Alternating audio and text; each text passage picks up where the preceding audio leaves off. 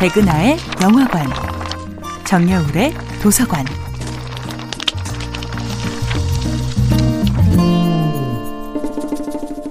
안녕하세요. 여러분과 아름답고 풍요로운 책 이야기를 나누고 있는 작가 정여울입니다. 이번 주에 만나볼 작품은 에드몽 로스탕의 시라노입니다. 엄청난 컴플렉스에 시달리는 사람들이 있죠. 누구나 컴플렉스는 있지만 그것이 정상적인 활동을 방해할 경우 삶은 더없이 황폐해집니다. 그럴 때 사랑이라도 빠질라 치면 고뇌는 한층 심각해집니다. 사랑은 상대를 한없이 우월하게 보이게 만들고 나 자신은 한없이 작아 보이게 만드는 마법이기 때문입니다.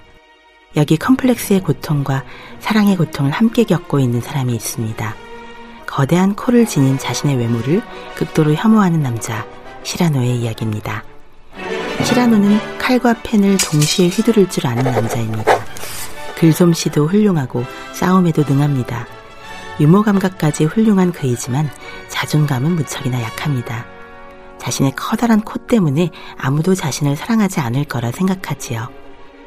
사실 사랑에 빠지기 전 시라노는 자신의 거대한 코에 대해 자부심마저 가지고 있었습니다. 거대한 코를 향해 심상치 않은 시선을 보내는 사람들에게 거침없이 복수를 할 정도로 자신감이 넘쳤지요. 게다가 다양한 재능으로 사람들을 매혹시키기까지 합니다. 사람들은 시라노를 가리켜 달 아래 사는 사람 중에 가장 매력적인 친구라고 예찬합니다. 시라노는 그를 이용해 명성을 쌓으려는 귀족들의 요청을 거부한 채 자신의 재능을 저잣거리의 사람들에게 무료로 기부합니다. 귀족과 칼싸움을 하는 동안 즉석에서 아름다운 시를 지어 청중을 기쁘게 하기도 하고 연기력이 영 아닌 배우는 아예 연극에 출연하지 못하도록 함으로써 극단의 명성을 높이기도 합니다.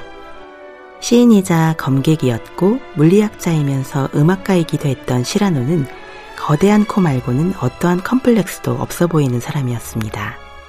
하지만 그가 사랑을 시작하자 그 컴플렉스는 더 이상 숨길 수 없는 것이 됩니다.